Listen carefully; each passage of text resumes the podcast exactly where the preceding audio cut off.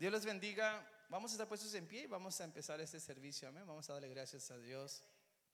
Señor, te damos gracias en esta mañana, Dios mío, por permitirnos estar aquí en tu casa. Señor, te pedimos, Señor, que ah, bendigas este lugar, mi Dios. Sabemos que este lugar es un lugar sagrado, Señor, tierra santa, Dios mío.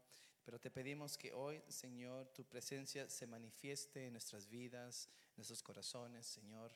Eh, que nuestra alabanza pueda llegar, Señor, hasta tu trono, mi Dios bendito. Te pedimos por tu protección divina, Dios mío, alrededor de este lugar, hacia nuestros hijos, nuestros niños, nuestros bebés, nuestros jóvenes, Señor, y todos los que cuidan este lugar. Te damos gracias, Señor. Te pedimos que las personas que vienen en camino, Señor, que quites todo estorbo del enemigo, Dios, para que puedan llegar a este lugar, para poder ser bendecidos por tu palabra. Te damos gracias en el nombre de Jesús. Amén y amén. Buenos días, iglesia. ¿Cómo están? Espero que tienen una expectativa muy alta porque no es otro servicio.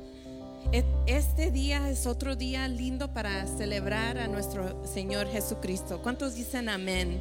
¿Por qué no le decimos a Dios, queremos más de ti? Ayúdame. ¿Queremos más de ti? Menos de mí. Hay que decirlo otra vez más. ¿Queremos más de ti? Menos de mí. ¿Por qué no da un, aplauso a Jesús en esta mañana y para alabar su nombre en lo más alto? Te amamos, Jesús.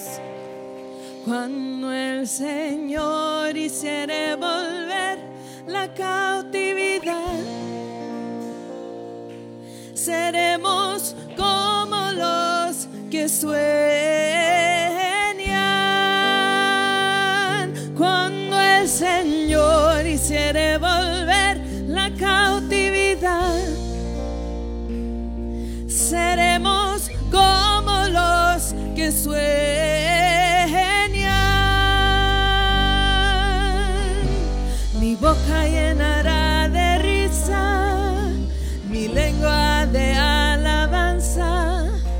Entonces dirán las naciones, grandes cosas hizo el Señor, y mi boca llenará de risa, mi lengua de alabanza. Entonces dirán las naciones, grandes cosas hizo el Señor.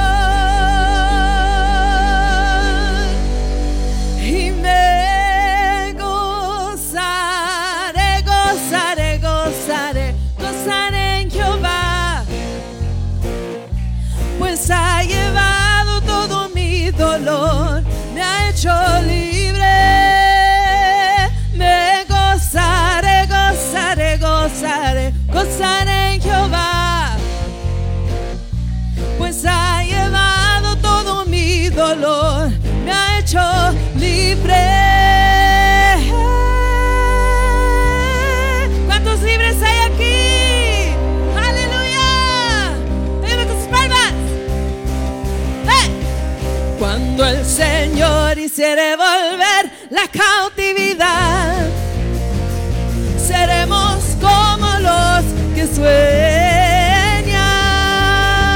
Cuando el Señor hiciere volver la cautividad. Seremos como los que sueñan y mi boca llenará de risa, mi lengua de. Entonces dirán las naciones, grandes cosas hizo el Señor y mi boca llenará de risa, mi lengua de alabanza.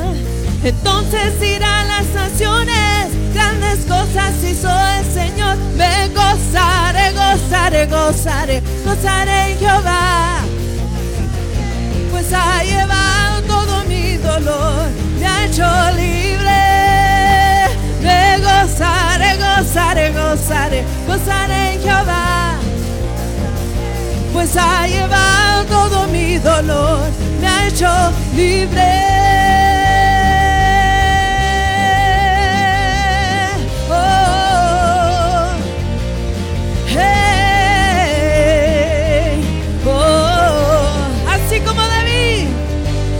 como David danzaba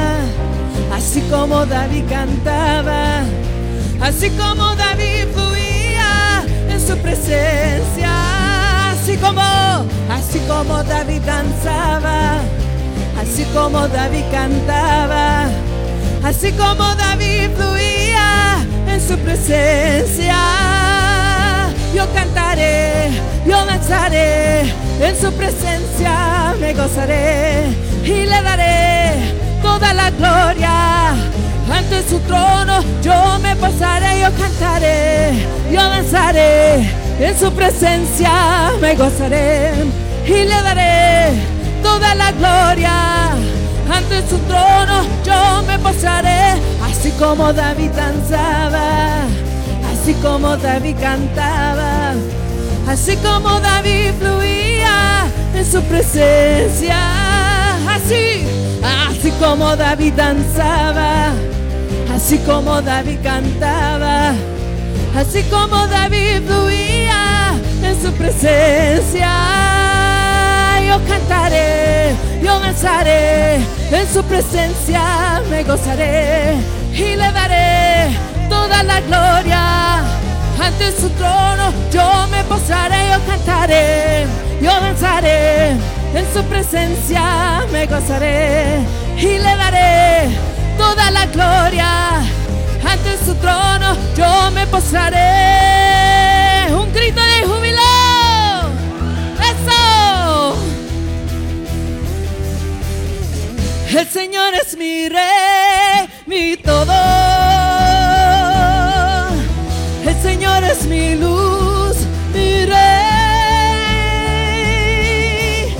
Que me hace vibrar de gozo. El que guía, el que guía mis pasos. El que extiende sus brazos. El creador de los cielos. Las mujeres, las mujeres. El Señor.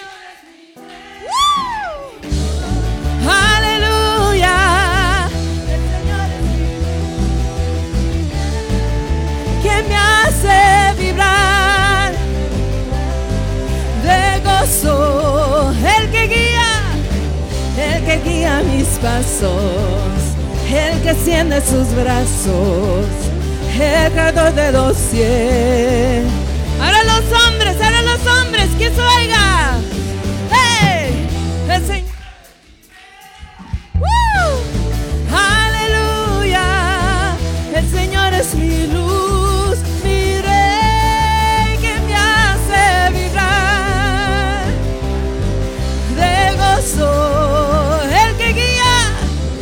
que guía mis pasos, el que extiende sus brazos, el creador de los cielos. Ahora todos juntos, que se oiga toda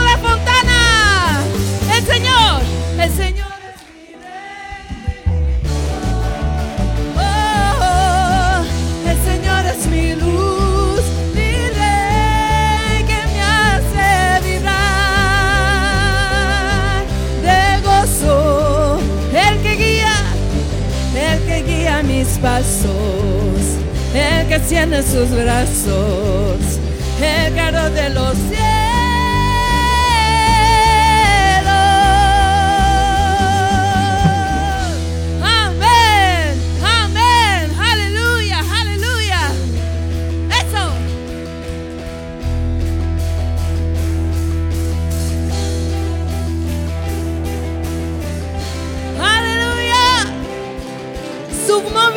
De gloria está aquí, hermano.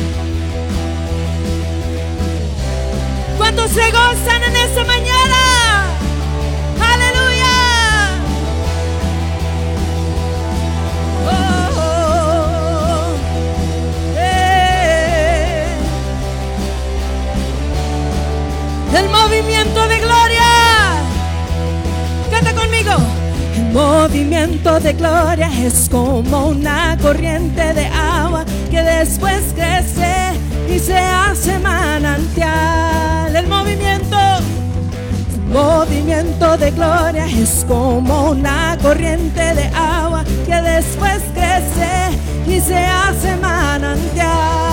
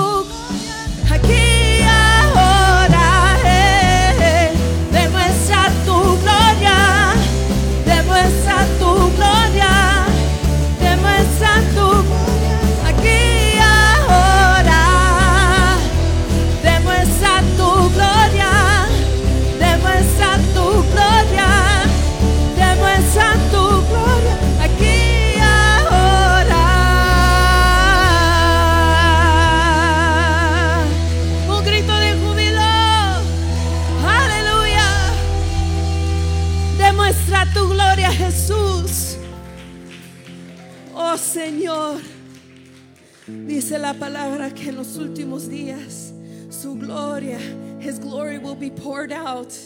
Yo lo creo, yo lo estoy viendo. Va a venir jóvenes con visiones. Los, los Yo sé que el Señor ya viene por su iglesia. Aleluya. Señor, que tu gloria llene este lugar, Padre. Venimos a buscar tu rostro, Jesús. Estamos tan agradecidos, Jesús, por ti, por quien tú eres, Señor. No solamente por lo que has hecho en nuestras vidas, y tenemos tantas razones para que alabarte, Jesús. Pero ahorita en este momento es solamente para adorar quién eres tú, Jesús, el Rey, el que viene, nuestro Salvador. Oh, Jesus, we love you, we love you, Jesus. Queremos, queremos quemar con fuego, Señor, para ti, Jesús, para tu gloria, Dios. Oh, Señor. Sí, Señor. Te adoramos, Dios. Te adoramos, Dios. Sí, Señor. Sí, Señor. Oh, Jesús. Y en este lugar, Jesús. No hay nada imposible para ti, Dios. No hay nada imposible, Jesús. Rey de gloria. Rey de gloria, yo me rindo. Rey del cielo,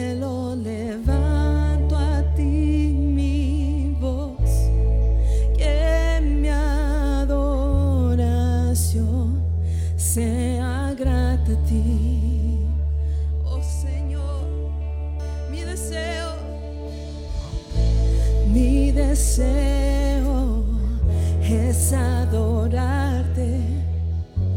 Mi anhelo es tocar tu corazón. Que mi adoración sea grata a ti. No hay nadie como tú.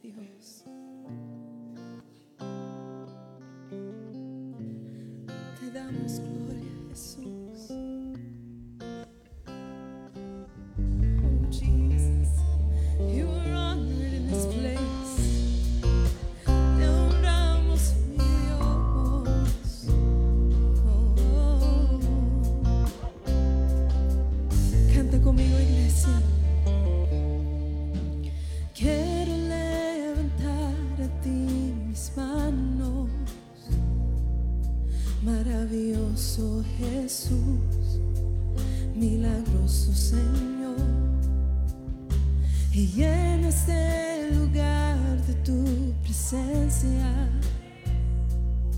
y es ascender tu poder a los que estamos aquí. Creo en ti, Jesús, y lo que harás.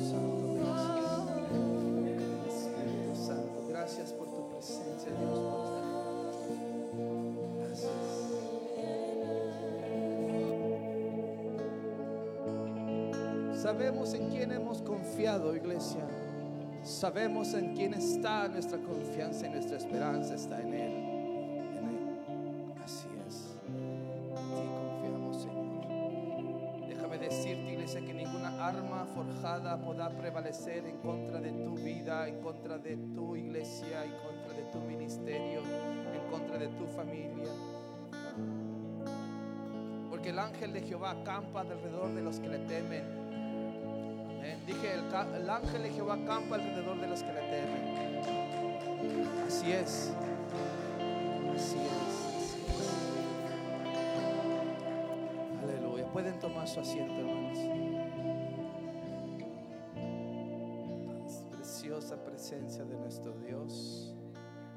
Él es quien pelea por nosotros, hermanos. Así es. Gracias.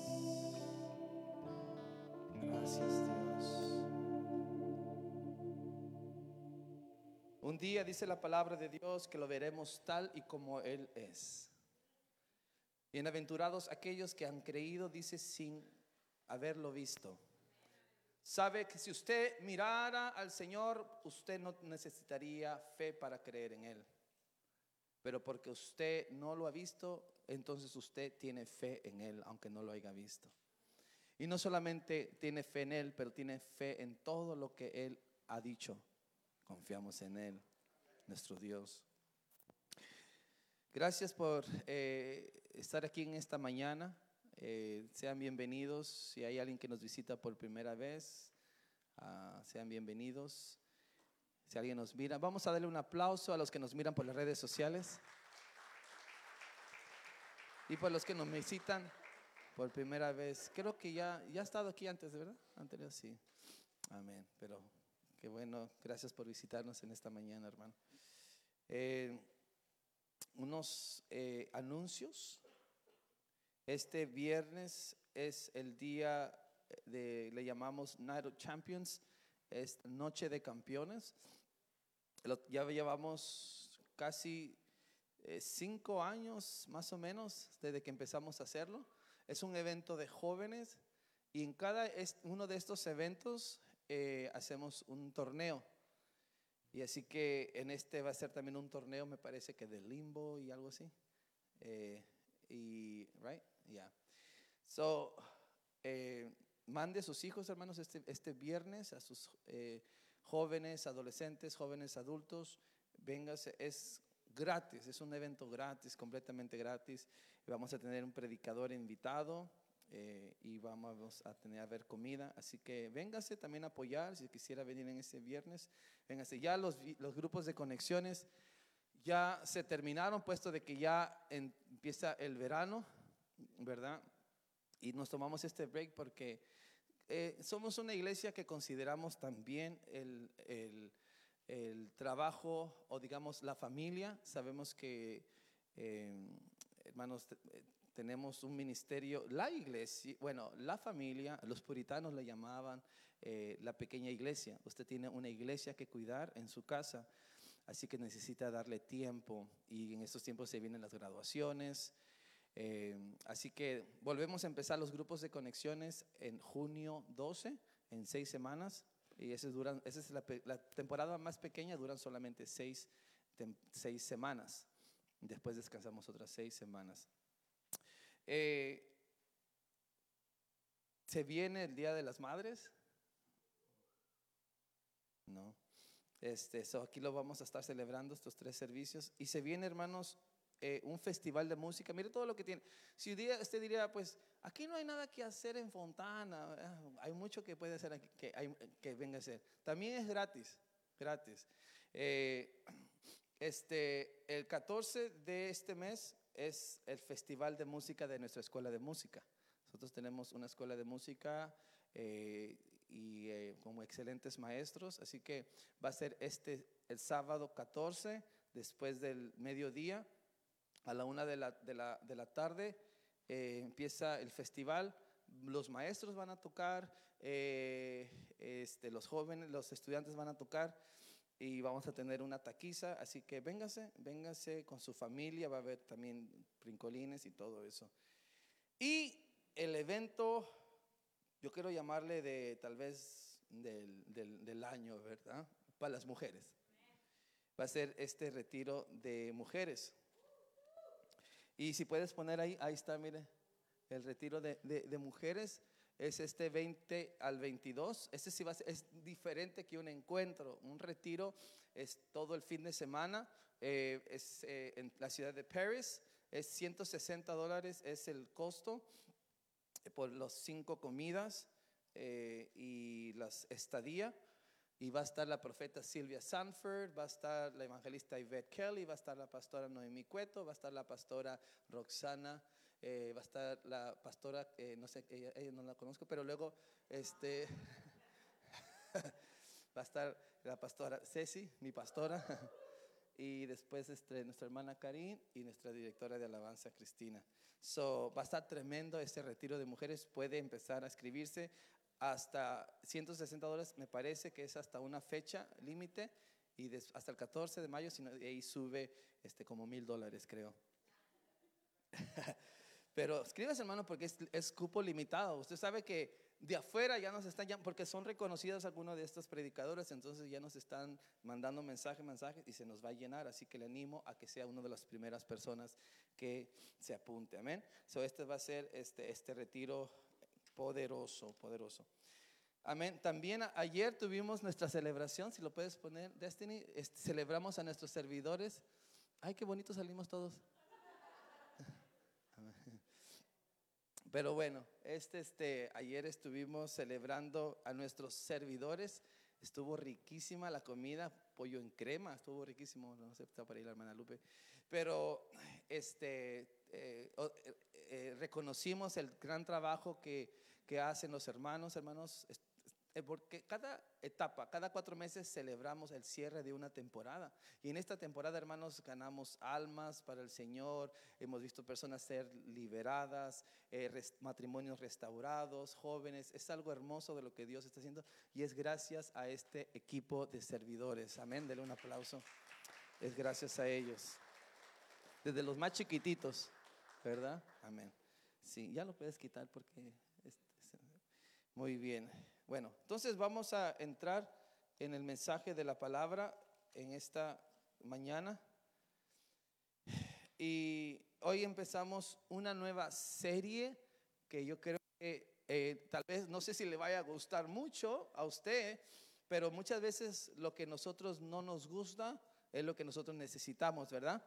Como las verduras y las vitaminas, estas cosas a veces que no les gusta mucho. Pero no, no todo es tortillas, ¿verdad, niños? No todo es tortillas, no, no todo es, pero hay cosas que necesitamos. Amén. Entonces, es yo y mi casa va a ser esta serie y vamos a estar hablando de cómo poder eh, levantar y edificar un hogar, una familia sólida y bendecida para la gloria de Dios. Amén. Así que agarre su, bueno, ponga su corazón en su mano derecha y repita conmigo, abro mi corazón para recibir la incorruptible y indestructible palabra de Dios. Soy lo que dice que soy y puedo hacer lo que dice que puedo hacer porque para Dios no hay nada imposible en el nombre de Jesús. Amén. En una ocasión, eh, a un hombre se le empezó a, eh, empezó a salir rajaduras en su pared. Entonces este hombre llamó a un eh, pintor para que le venga a tachar ahí, a poner eh, lo que le ponen. Este, ¿Y qué le ponen ahí cuando, para que lo tape la pared? El yeso, este, la pintura. Y quedó muy linda la pared. Bueno, a unos, a unos pocos días volvió a aparecer las rajaduras, los cracks en la pared. Vuelta volvió a llamar al, al constructor, al trabajador y él volvió a ponerle el yeso y le volvió a pintar y quedó bien. días después salen más rajaduras y se empieza a mirar la rajadura por toda la pared. Entonces dice este hombre, es como que este pintor no me está haciendo un buen trabajo, este, este handyman. Pues, saben, este, llamó a otra persona. Cuando vino la otra persona, le dijo, viró y examinó todo y le dijo, yo no puedo arreglar su problema. ¿Cómo no? Me dice, ¿no se dedica a esto? Sí, dice, pero es que si yo le tapo esto, le va a volver a salir las rajaduras, dice. Porque el problema no son las rajaduras, el problema es su fundación. Su fundamento está desnivelado y por eso siempre, van, siempre que esté así y no se arregle el fundamento, las rajaduras se van a seguir viendo en las paredes. Y saben que muchas veces lo que a nosotros nos pasa en nuestra vida, en nuestra familia, en el matrimonio, en el hogar, son rajaduras y consecuencias porque no tenemos el correcto fundamento en nuestra vida. ¿Cuántos dicen amén? Y el Señor nos enseña esto en su palabra. Nos dice en Mateo 7:24, todo el que escucha mi enseñanza y la sigue es sabio. Como la persona que construye, estamos hablando de construcción, una roca, dice, sobre una roca sólida, su casa. Aunque llueva a cántaros y suban las aguas de la inundación y los vientos golpeen contra la casa, esa casa dice, no se vendrá abajo porque está construida sobre un lecho de roca. Sin embargo, el que oye mi enseñanza y no la obedece es un necio, como la persona que construye su casa sobre la arena. Cuando vengan las lluvias y lleguen las inundaciones y los vientos golpeen contra esa casa, se derrumbará en un gran estruendo. Fíjense, nuestro Señor acaba de hablar y compartir el mejor mensaje de, jamás dicho, el sermón del monte. Y en el sermón del monte nuestro Señor habla acerca de todo, todo, de todo. Habla de, del adulterio, habla de la generosidad, del dar, de la oración, habla de los cielos, habla del perdón, habla y habla de todo de lo que Dios quiere que nosotros sepamos para poder vivir una vida bendecida y abundante. Sermón del monte.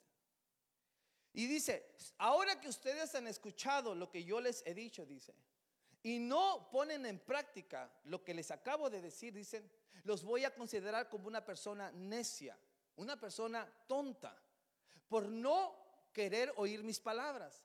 Y te dice así, y nos dice así a todos. Dice, a esa persona será como que construye su casa. ¿Y qué es la casa? Bueno, tu vida o todo lo que quieras edificar en tu vida. Porque en sí tú eres el fundamento, usted, hombre y mujer, para lo que es un hogar y una familia. Entonces dice, todo va a estar bien, todo parece bien, hasta que ¿qué? vengan las lluvias y las tormentas. Ahí se mira entonces de qué está hecha esa casa. Ahí, está, ahí se mira de qué está hecho ese hombre y esa mujer. Puedes venir a la iglesia, puedes oír todos los mensajes como estaban oyendo. Dice, no se trata de oír, porque ellos estaban oyendo al mejor predicador. Pero dice, hay personas que van a oír, pero no van a hacer caso de lo que escuchan. Pero vendrá entonces, dice, ese momento de la prueba, de la tormenta a tu vida y se destruirá, dice, esa casa. Se derrumbará, habrá gran ruina. Entonces, el Señor no quiere eso para nosotros. Dice, escuchen mis palabras. Escuchen para que entonces puedan ustedes tener un fundamento sólido y cuando vengan los problemas a tu matrimonio, cuando venga la influencia del mundo a querer destruir tus hijos, cuando venga todo el, mismo infierno a querer destruirte, porque para eso apareció el, el, diablo, existe para eso, dice, para matar, robar y destruir, dice Juan 10, 10. No se derrumbará. Por eso es que el fundamento de un hogar sólido es Cristo. Cristo, Cristo, Cristo. Él es. Hay personas que se buscan y se empeñan, hermanos, en construir y tienen, yo me quedo asombrados porque tienen casas hermosas, lujosas, decoradas, bien pintadas, el techo, las tejas, el zacate, todo verde, todo lindo, se esfuerzan tanto por tener su casa tan bien. Pero más que tener tu casa, deberíamos nosotros de buscar, construir y edificar nuestro hogar, un hogar sólido de bendición, dentro de esa casa. Salmo 127 dice así, si el Señor no edifica la casa, en vano se esfuerzan los albañiles. La palabra hebrea es vayit, que significa una familia, un hogar. Y entonces el Señor dice, mira, hay, hay personas que empiezan a trabajar en su hogar, a construir, a edificar. Se casan, tienen una carrera, compran su casa, como les digo, tienen hijos, empiezan a planificar todo muy bien, todo muy hermoso. Pero dice, pero esas personas, si el Señor no es el fundamento, si Él no está ahí, dice, en vano vas a hacer todos esos años de trabajo. Pero si el Señor la edifica, entonces, ¿qué nos toca hacer a nosotros? Bueno, es que, otra vez, el Señor viene a ser, hermanos, como un arquitecto. El Señor es el arquitecto y nosotros somos los constructores los albañiles, los obreros. Esto de aquí es el plan, es nuestro guía, el plan de vida. Son nuestros, como dicen en inglés, nuestros blueprints. Entonces el Señor, ¿quiénes van a edificar la casa? Nosotros vamos a trabajar para levantarla. Y vamos a hablar la próxima semana, ya nos metemos a lo que es el matrimonio la próxima semana. Así que todos los solteros la próxima semana no tienen que venir. Eh, y entonces él dice, este es el plan.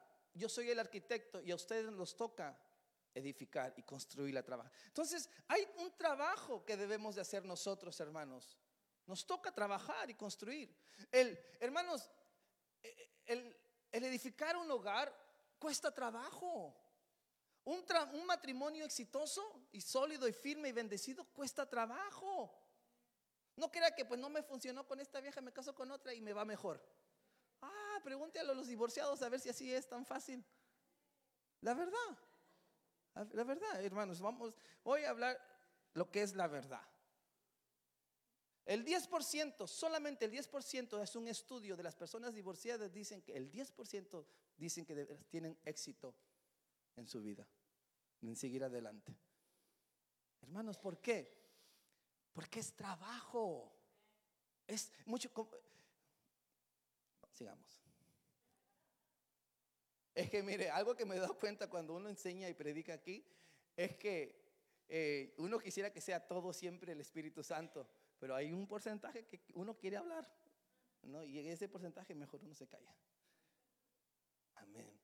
Necesitamos establecer los cimientos de nuestra vida primero, hermanos, antes de construir una familia. Yo le quiero dar las tres prioridades más importantes en su vida. Y espero que esa enseñanza de hoy, sencilla y simple, siempre la recuerde y la lleve con usted grabado. Porque como hubiera querido que a mí me hubieran enseñado esta enseñanza hace unos 18 ah, años, 19 años, cuando antes que me casara, cuando estaba eh, recién casado. Porque hermanos, créamelo, que la iglesia es tan necesaria para la edificación de los hogares. ¿Se han oído eso? Que familias sanas construyen una iglesia sana. Y matrimonios sanos, sólidos, construyen matrimonios, eh, familias sanas. Así que las tres prioridades es yo y Dios. Yo y Dios. Es primero, es usted y Dios. Luego, yo y mi cónyuge. Con acento la O. Porque si no va a ser conyugue. O conyugué. Pero es yo y mi cónyuge. Va a ser como cantinflas. Y yo y mis hijos. Hermanos, y vamos a hablar en los próximos mensajes acerca de estos. No es primero usted y sus hijos y después al viejo que ya, pues ni modo. No tengo de otra. no, no, no, no. Porque después de 20 años se van, van a volar. Y el problema es que, como usted no quiere quedarse solo con el viejo, no quiere soltar a esos pollitos. y les hace un daño bien grande.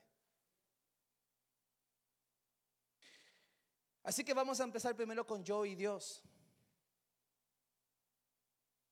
Una familia, hermanos, no necesariamente está compuesta por un padre, una madre y hijos.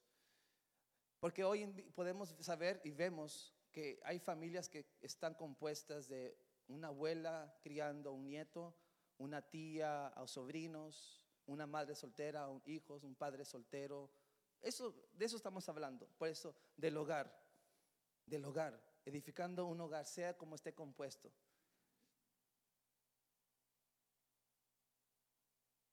Primero es yo, usted y Dios. Luego usted y su cónyuge.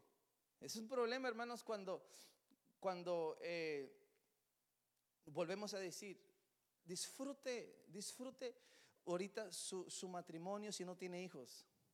Porque una vez que nazcan sus hijos, hermanos, esas cosas le chupan hasta el alma, hasta el alma le quieren. Esos, esas criaturas son, hombre, todo, ¿no? Día y noche.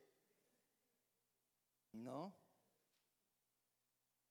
Si tenemos las, prioridades, hermanos, torcidas, nos estamos preparando para el fracaso. Ese es básicamente, cuando usted pone sus prioridades en orden, yo y Dios, yo y mi esposa o mi esposo y mis hijos, créamelo que va a empezar a edificar su hogar y va a ser sólido y prosperado y bendecido. Amén. Así que, antes de todo vamos a empezar. Vamos a ver, digamos que todavía no se ha casado, ¿verdad? Dice, ay, esos tiempos. No, no, digamos que todavía no se ha casado. Y está soltero, ¿no? Y para los solteros, bueno, usted debe de preguntarse, ¿cuál es el propósito de mi soltería?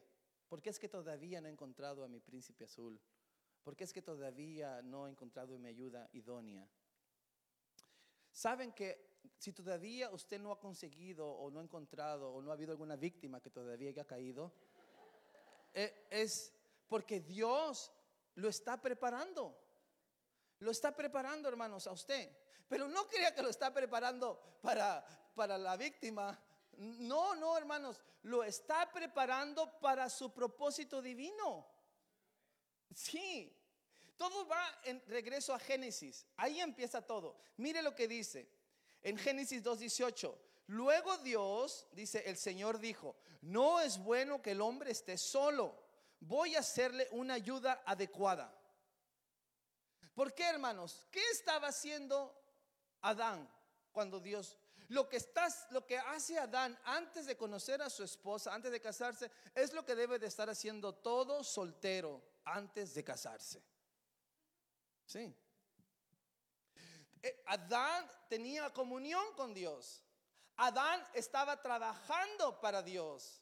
Adán estaba en la voluntad perfecta de Dios. Adán estaba sirviendo a Dios.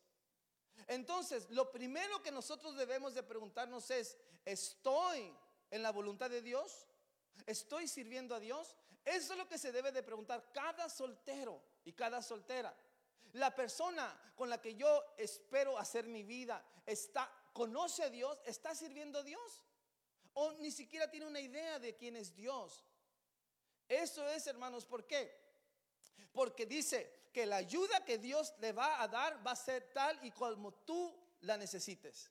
Lo que tú estás buscando. O sea, Dios le dio esta ayuda a Adán, ¿por qué? Porque sabía que era lo que necesitaba, una mujer perfecta, idónea, adecuada, una ayuda. Entonces, hermanos, usted busca, usted va buscando. Si usted quiere un hombre de Dios, si usted quiere una mujer de oración, pues usted tiene que empezar primeramente siendo un hombre de Dios o una mujer de oración. Pero si usted no es una mujer de Dios, una mujer de oración, se va a desesperar y cualquier pelón lo va. Ese, ese, ese señor, ese no importa ya, ese, ese, ese, algo, algo, dame algo. Porque pensamos, hermanos, que ya se nos acabó, se nos pasó el tren y ya no, dice. Y ya las únicas bodas que van a ser las bodas del Cordero, hasta eso es lo único. ya no hay más bodas. No, hermanos, Dios tiene control de su vida, Dios tiene su pareja adecuada, Él, él, él lo hizo, Él la conoce a usted muy bien, pero nos desesperamos. Da ni idea. Usted ni idea. Usted empieza a servir a Dios, usted va a ver cómo, hermanos, Dios trae esa pareja adecuada a su vida. Pero no es cualquiera, hermanos. Mire lo que dice en 2 de Corintios 6:14. No os unáis con un con los que no pertenecen a Cristo. ¿Cómo puede lo que es bueno llevarse bien con lo que es malo? ¿Cómo puede la luz estar en el mismo lugar con la oscuridad? Busqué este, esta versión porque dice bien claro lo que es un yugo desigual. Un yugo desigual es una persona que no tiene a Cristo en su vida como su fundamento. Entonces, hermanos, recuerde, si usted conoce a un muchacho, a una muchacha, a un hombre, a una mujer, que su fundamento no es Cristo, que su, que su corazón, su deseo no es servir a Dios, no ama, no honra a Dios, usted no tiene nada que hacer en ese terreno. No se meta por ahí porque le va a ir mal. Si de por sí, hermanos, el matrimonio es cosa seria. Trae aflicciones. Ahora imagínense cuando se case con una persona sin Cristo, los deseos son diferentes. Usted va a querer ir a la iglesia, usted va a querer servirle a Dios, esta persona va a querer, no, no, tú, tanta iglesia. Y, ¿Verdad que sí les pasa a muchas personas que están diciendo, pues qué tanto vas a la iglesia? Ya aquí Dios está, uno ya sabe todo, hermanos, lo que dice la gente que no, que no, no tiene a Cristo en su corazón. ¿Qué tanto Dios está conmigo? Dios está, Él entiende, Él sabe, no sea religiosa, no antes que, porque no lo conocen, no han tenido una conversión. Y el problema es que nosotros queremos, hermanos, ganarnos a esa persona. Nos miramos a esa persona y como todos, como todos en la iglesia, según las señoritas, todos están feos. Es lo que ellas dicen. ah, no, dice, allá afuera en el mundo sí están, están bien guapos. Entonces, hermanos, anda y se lo quieren ganar y se lo quieren traer y Señor, tócales y lo... Y yo los miro, aquí vienen, ahí están, como que, pues qué, qué esto. Y cómo se emocionan cuando, cuando vienen a la iglesia. Ay, sí, sí, sí, Señor, sí, sí, tócalo, tócalo, tócalo. luego vienen y luego están ellos así con el ojito y luego, y pues se pone a cantar, porque pues ahí están las canciones, ni modo que no cantes, como un karaoke, ahí están. Y, ay, y canta, y levanta las manos y ya, Él es Señor, Él es, Él es. Y dice, hermanos, en un ratito es que se emocionan, en un ratito. Y no es así, hermanos. Tú tienes que conocer, ver los frutos. Ese es el tiempo del noviazgo. El tiempo del noviazgo no es para que anden ahí abrazándose, besándose y mirando. Ese no es. El tiempo del noviazgo es para que conozca sus frutos, cómo es su vida, su integridad, su moral, sus valores, sus principios. Ama a Dios, sirve a Dios o no. Si no, aléjate, dice. No tienes nada que hacer con esas personas de yugo desigual. Vas a sufrir, escúchame lo que te digo. Dios no te va a decir, ah, ah no se junten con los que no pertenecen, eh, excepto a, la hermanita de, ah, tú sí, tú, con, contigo hago la excepción. Dios no hace excepción de personas. Tenemos que ser, aprender, hermanos, a edificar. Es mejor esperar más tiempo por la persona correcta que estar atado con la persona incorrecta toda tu vida. Si no, pregúntele al que dijo de cierto. Dice que se levantó un día una mujer a la medianoche y no le encontró a su viejo en su cama. Y se fue a buscarlo a la sala y no la encontró. Y se fue a buscarlo al garaje y no lo encontró. Y estaba preocupada ella y lo encontró en el comedor al hombre sentado, muy triste y se le caían sus lágrimas. ¿De qué tienes, mi amor? Y le dice, ¿te acuerdas que hace 30 años tu padre nos encontró atrás del carro? Sí. Sí. Y me dijo, desgraciado, o te casas con mi hija o te meto a la cárcel. Sí. Dice, pues hoy yo hubiera salido de la cárcel.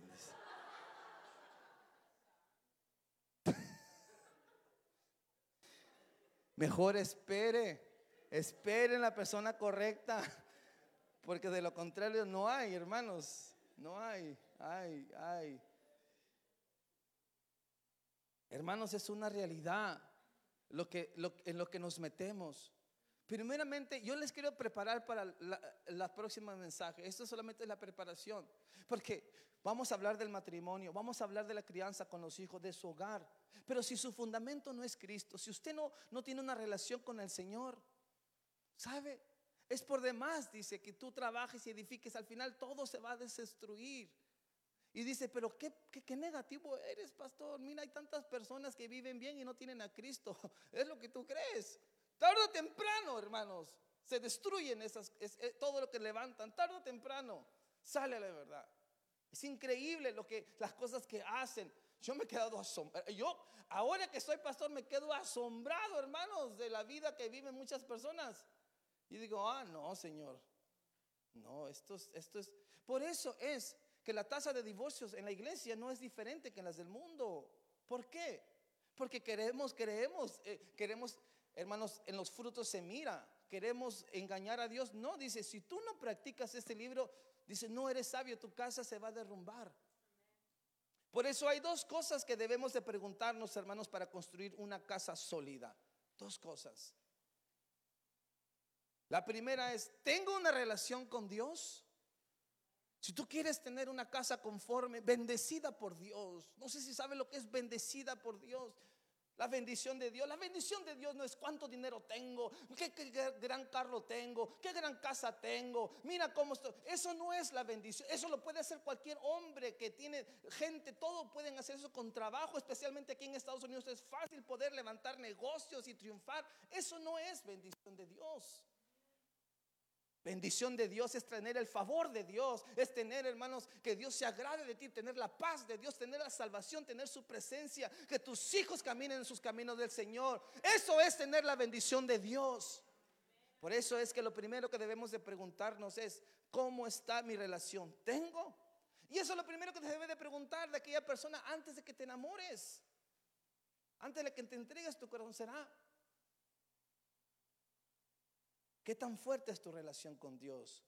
Las conversaciones que tienes con tu pareja, hermanos, deben de ser acerca de las cosas espirituales de Dios.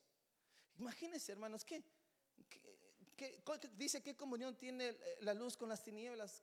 ¿Qué comunión puede haber? ¿Qué relaciones?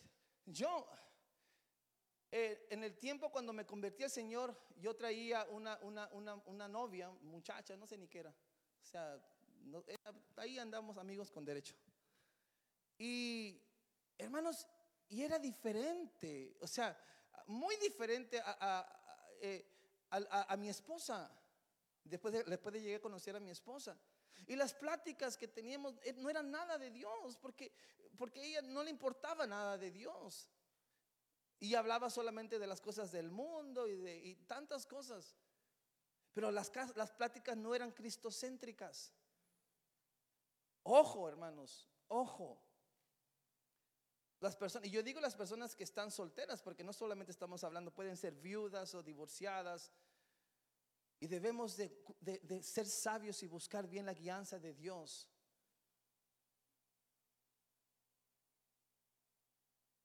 ¿Tiene una relación con Dios la persona con la que quieres empezar tu relación, tu familia, tu hogar? Acuérdate de que ese hombre va a ser el padre de tus hijos. Eh, no sé si eso les, les preocupa o les llama la atención. Va a ser el padre de tus hijos o la madre de tus hijas. Si no tiene, hermanos, un compromiso con Dios, si no ama a Dios, si no tiene temor de Dios, usted cree que de veras va a poder, como están las cosas del mundo. Si fueran tal vez hace 70, 80 años, yo le dijera, no están tan mal las cosas del mundo, pero hoy están bien mal, bien mal. Y lo segundo, hermanos, que debe de preguntarse es, ¿esa persona le sirve a Dios? No se conforme, no se limite a que sea, pues viene a la iglesia. Sí, pero pues hasta el perro viene a la iglesia. Aquí hay un perro que viene a la iglesia. No, por eso le digo, o sea, todos pueden venir a la iglesia. O sea, no solamente viene a la iglesia, sirve a Dios. Hoy no es que Él es una persona tan trabajadora. Miren, hermanos, si yo ¿Puedo ser sincero con ustedes? No, ¿verdad? Bueno. Hermanos, si de veras esa persona se compromete y sirve a Dios, es que sirva a Dios. O sea, es una persona que diga, ¿sabes por qué? Porque hermanos, mire lo que después dice Josué 24:14. Si pueden decir a Suri que me ayude, o creo que Suri es. Por lo tanto, teme al Señor y sírvele con todo el corazón. Echa fuera para siempre los ídolos de tus antepasados. Adoraron, dice que adoraron cuando vivían del otro lado del río Éufrates y en Egipto.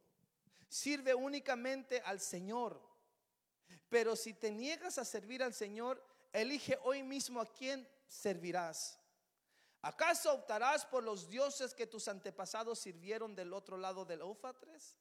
¿O preferirás a los dioses de los amorreos? Aquí Josué está terminando su vida, hermanos. Aquí Josué le está diciendo, mira, es que esto es así, o le sirves o no le sirves a Dios. O si no le sirves a Dios, entonces vas a servirle al mundo, a los dioses, a los ídolos de tus antepasados. Y cuando tú fundas tu casa en eso, hermanos, va a destruir, le vas a hacer un daño a tus hijos. Y por eso él dice, dice, pero en cuanto a mí y a mi familia, esto lo dice un nombre de Dios, a mí y a mi familia, nosotros serviremos al Señor. No, no, pero es que no quiere. No, a mí no me importa, está en mi casa. Yo en mi casa, dice la reina Valera, yo en mi casa es yo mi hogar, yo en mi familia, vamos a servir al Señor. Pero pues no quiere, el diablo lo tiene bien atado. Ah, pero es que no sabe con quién se ha metido el diablo. O sea, el diablo, este es un guerrero.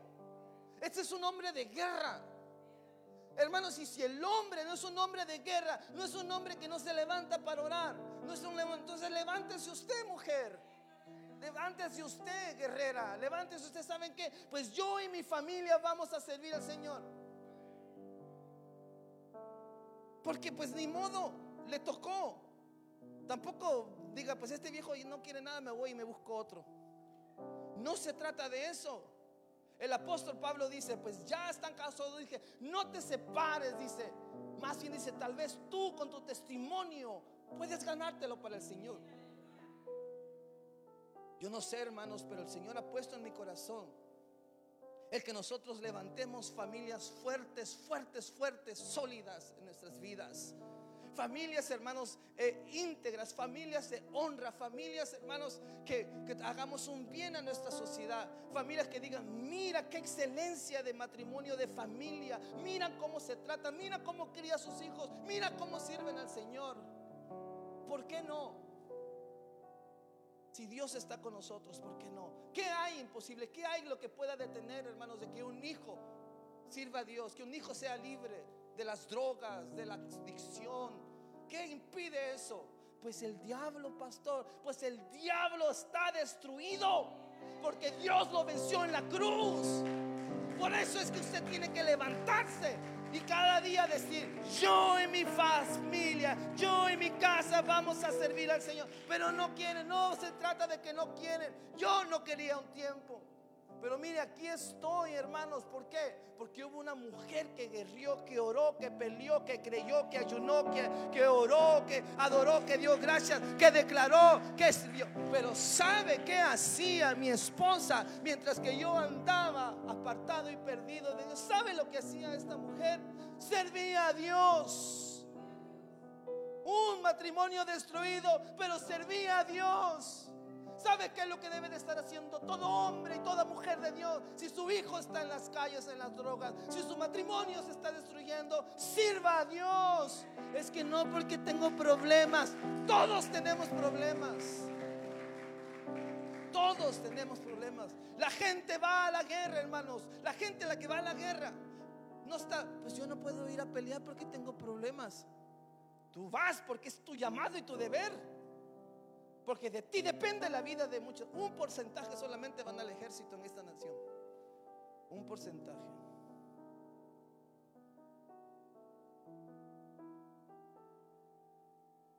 Y siempre es así. No sé por qué.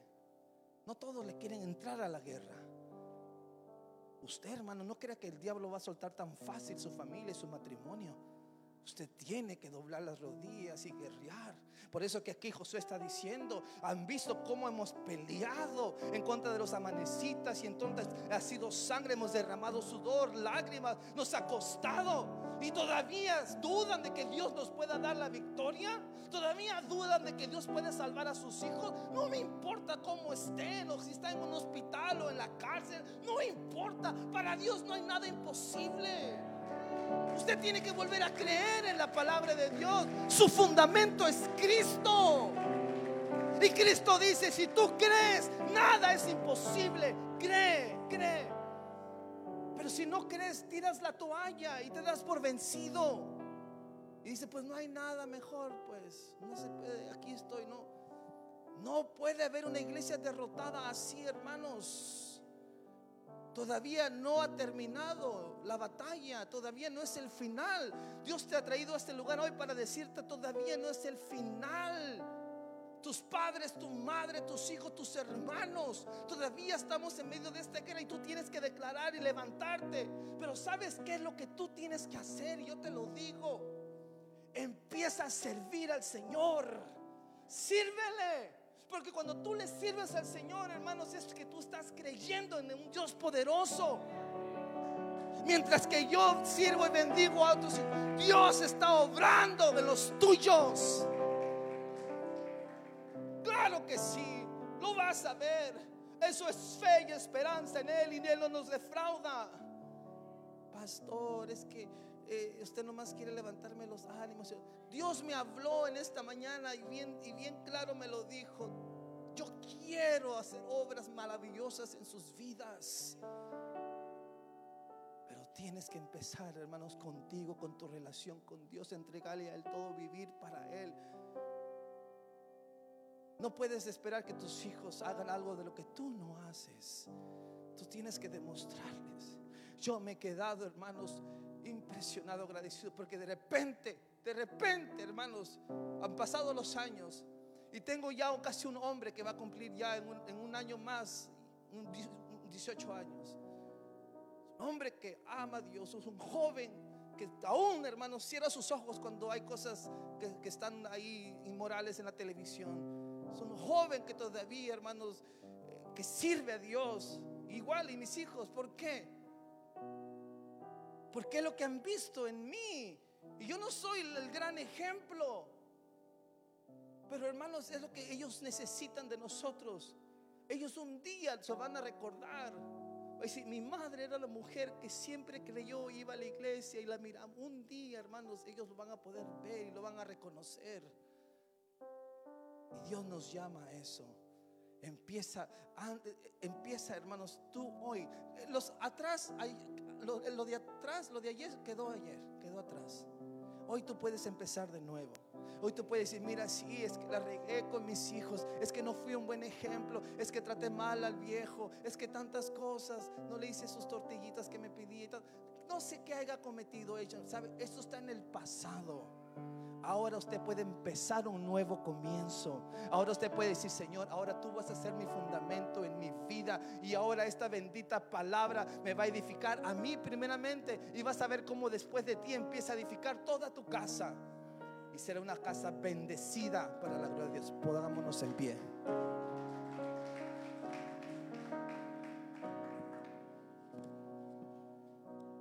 Bendito Señor. Este libro es un libro espiritual, hermanos. Es un libro espiritual. O sea que las cosas primero pasan en el espíritu para que después las puedas mirar en lo real, en lo físico. Y aquí en lo espiritual es donde tú vas a ganar tus batallas. Es donde tú empiezas a declarar con fe, yo no sé, Señor, pero hoy yo he decidido servir al Señor. Yo y mi casa serviremos al Señor.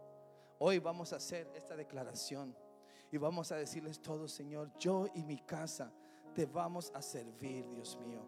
Y si hoy, iglesia, el primer paso que tú necesitas hoy, ese es simple el mensaje de hoy, es que tú hagas de Cristo la prioridad en tu vida la prioridad en tu vida. De lo primero que hagas en la mañana no es persinarte, no es solamente ir a hacerte el café, no, lo primero es doblar tus rodillas y buscar la presencia y decirle, Dios mío, hoy empieza un nuevo día. Un día a la vez empezaré contigo, Señor. Empezaré a creer, adorarte, alabarte y a creer en tus promesas, Señor. Hoy, hoy levanto mi oración por este hijo que está perdido y apartado. Hoy, Señor, levanto mi oración por mi matrimonio. Hoy, Señor, levanto mi oración por mi familia, por todo, Señor, por mis nietos. Y vas a ver cómo Dios empieza a honrar tu fe y haz la decisión. Yo quiero hacer un llamado al altar hoy, iglesia, para todas las personas que hoy quieren entregarle su vida a Cristo, para todos los que quieran hacer de Cristo el fundamento de su casa, para todas aquellas personas que dicen también, hoy Señor, yo yo solamente yo te entrego mi vida, pero no de palabras,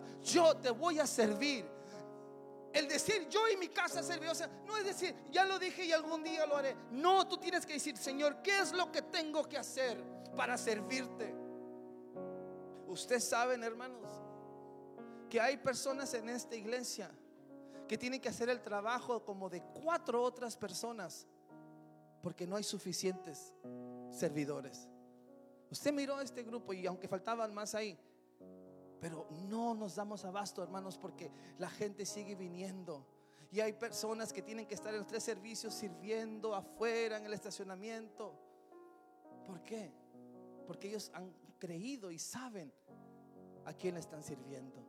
Hoy, hoy, hermanos, tú haz tu decisión. Es tú. Yo tengo mi vida, yo tengo mi familia, mis hijos. Ese es mi trabajo y mi llamado.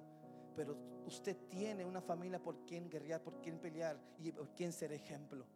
Que hoy miren a un padre, una madre que diga, ¿a dónde vas papá? Voy a la iglesia a servir, voy a la iglesia a orar, voy a la iglesia a ayudar, voy, voy, ¿por qué vas? ¿Por qué tanto? ¿Por qué de repente cambiaste? Oh, déjame, y ellos van a empezar a verlo. Porque hay un Dios en cual le he entregado mi vida y le he creído y he puesto mi confianza. Hermanos, si estás vivo todavía en este día, es porque Dios ha tenido misericordia de ti. Si no te moriste de una sobredosis, si no te moriste de esta enfermedad, es porque Dios todavía ha tenido misericordia de ti, tiene un llamado para ti. Hoy es el día de tu salvación. Hoy es el día que tú puedas decirle, Señor, he oído tu palabra, no he endurecido mi corazón. Hoy te entrego mi vida. Hoy vengo a ti para entregarte todo. Mientras que el grupo de alabanza, hermanos, adoran al Señor y tú sientes el llamado en tu vida, hoy ven al altar, hoy ven al Señor y mirarás cómo Dios empieza a obrar en tu vida, en tu matrimonio, en tu casa, porque para eso vino el Señor. Dijo, ¿para qué? Para bendecirte, para darte una verdadera vida, vida. El diablo quiso destruirte, el diablo quiso, yo puedo sentir en mi espíritu, el diablo quiso ahogarte en, el licor, en una sobredosis, pero no lo logró, no lo logró porque alguien oyó tú el clamor de una madre, el clamor de una hermana y de una esposa diciendo, Dios, ten misericordia de mi hijo, de mi esposo, ten misericordia de mi padre y hoy estás aquí. Lo menos que puedes hacer hoy es decirle, Dios mío, aquí está mi vida, te la entrego. Tú puedes decir, ¿qué puedo hacer yo si no tengo nada en especial? No sé cantar, no sé predicar, no, no, soy bueno, no fui bueno para la escuela. Oh, déjame decirte, hermanos, Dios puede hacer grandes cosas, dice, de lo vil y menospreciado, de lo que rechaza el mundo. Dios lo usa. Yo soy un ejemplo de cómo Dios usó a una persona quebrantada y destruida, que no valió nada, que rechazaban. Y Dios levantó mi vida para decirte que hay un Dios que tiene el poder para restaurar tu hogar. Déjame decirte, hermano, si tú crees y pones tu confianza en Él Vas a mirar la obra de Dios en tu vida. Eso se llama fe. Eso se llama fe. Y vas a mirar que la fe abre montañas, mueve, mueve montañas. Hoy, Señor Jesús. Hoy yo digo en mi corazón. Yo no sé dónde están mis hijos. Mis hijos, tus hijos pueden estar apartados, perdidos en las calles. No lo sé. Pero tú vas a levantar tu voz y decirle a Dios, pero yo y mi familia y mis hijos te serviremos, serviremos al Señor. Y porque haces esa declaración, Dios los traerá de donde ellos estén. Pero tú tienes que ser firme y decirle a Dios, pero te voy a servir, Señor, hasta el fin de mis días. Es que, pues ya, ya no serví porque pues, pues la hermana me, me, me me, hizo dar corajes. O el otro hermano me habló de mí. O el otro me miró. Tan grande es tu amor por Dios. O tan pequeño fue tu amor por Dios que dejaste que una hermana o un hermano te alejara de servirle a tu Dios. Eso es. No, hermanos. ¿Cuántos de nosotros vamos con los jefes que ni nos caen bien? ¿Por qué? Por el dinero. Y nuestro Dios que derramó su sangre preciosa vale más que todos los dólares que te pagan allá. El que te da las fuerzas y la bendición. Oh, bendito Dios, hoy, hoy yo siento que el Señor, hermanos, estás transformando corazones y el Señor está obrando en tu vida. Lo veremos obrar. Señor bendito, hoy en este día hacemos esta declaración. Hacemos esta declaración. En totalidad a ti Espíritu Santo. Espíritu de Dios. rindo alma y corazón. Bendito Señor. No tengo nada más que dar. Espíritu Santo. Tómalo, mi buen Hoy Señor. en la vida de mis hermanos, Señor. Bendito Dios. En totalidad a ti Gracias, Espíritu Santo. rindo alma y corazón. Estamos delante de ti, Espíritu Santo. No tengo nada más que dar.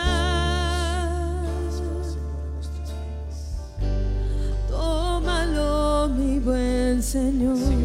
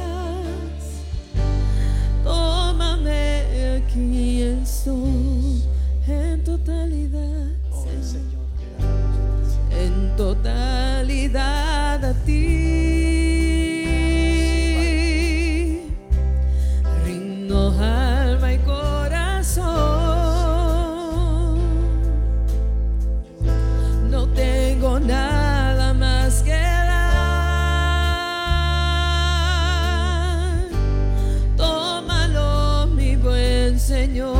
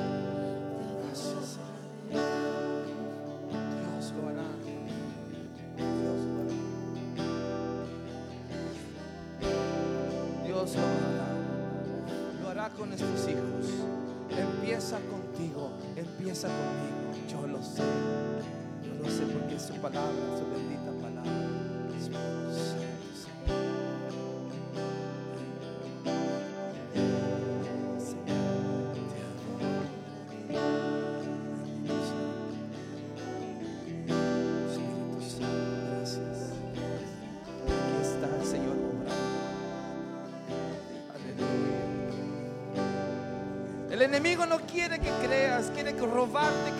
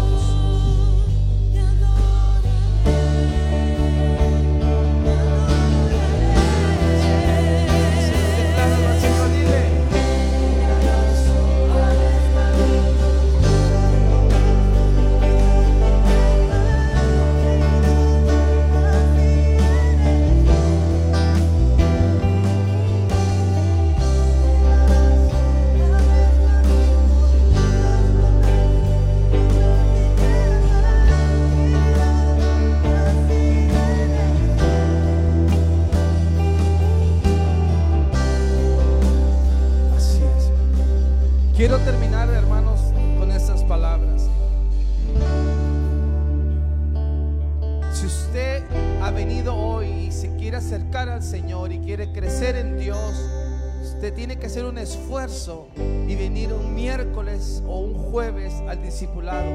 Deje que la palabra lo empiece a fortalecer, a dar fe, a crecer y a madurar en esta bendita palabra, porque la palabra tiene poder.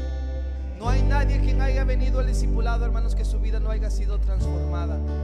Venga y decida ser- seguir al Señor Jesús. Los miércoles a las 7 tenemos discipulado en español y los jueves en inglés a las 7. Si usted ya pasó el segundo nivel del discipulado, o tal vez el tercero, el cuarto, o, más del segundo, y no está sirviendo al Señor, hoy es el momento de poder empezar y decir, yo y mi familia serviremos al Señor. Este es el ejemplo que sus hijos están esperando en su casa, en su hogar. Empiece a servir. Hay muchos ministerios, hermanos, donde pueda servir. Allá afuera usted puede ponerse en una, lista y decir, aquí estoy servicio del Señor. Amén. Amén. Vamos a, a darle a nuestro Señor nuestras ofrendas. Le agradezco a todos ustedes, hermanos, por su generosidad. Como ya saben, eh, ya terminamos ya hace varios días nuestro eh, el proyecto de las rejas y vamos a empezar con el, el proyecto más grande que hasta ahorita vamos a tener, que es el de levantar nuestro propio nuestro próximo auditorio, ¿verdad? ¿Pueden pasar? Vamos a alabar al.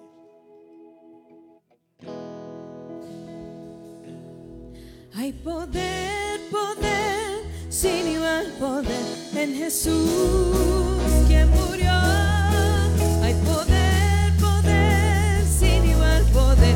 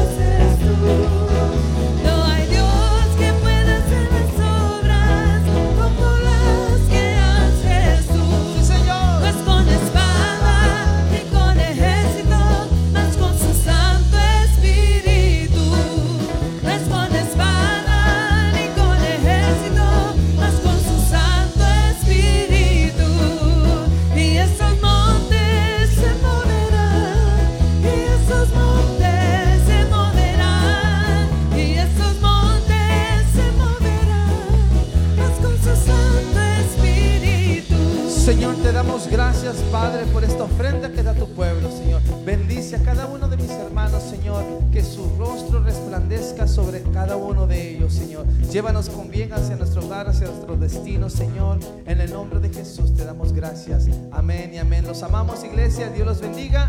Nos vemos en el próximo servicio. Una mirada de fe, una mirada de fe es la que puede.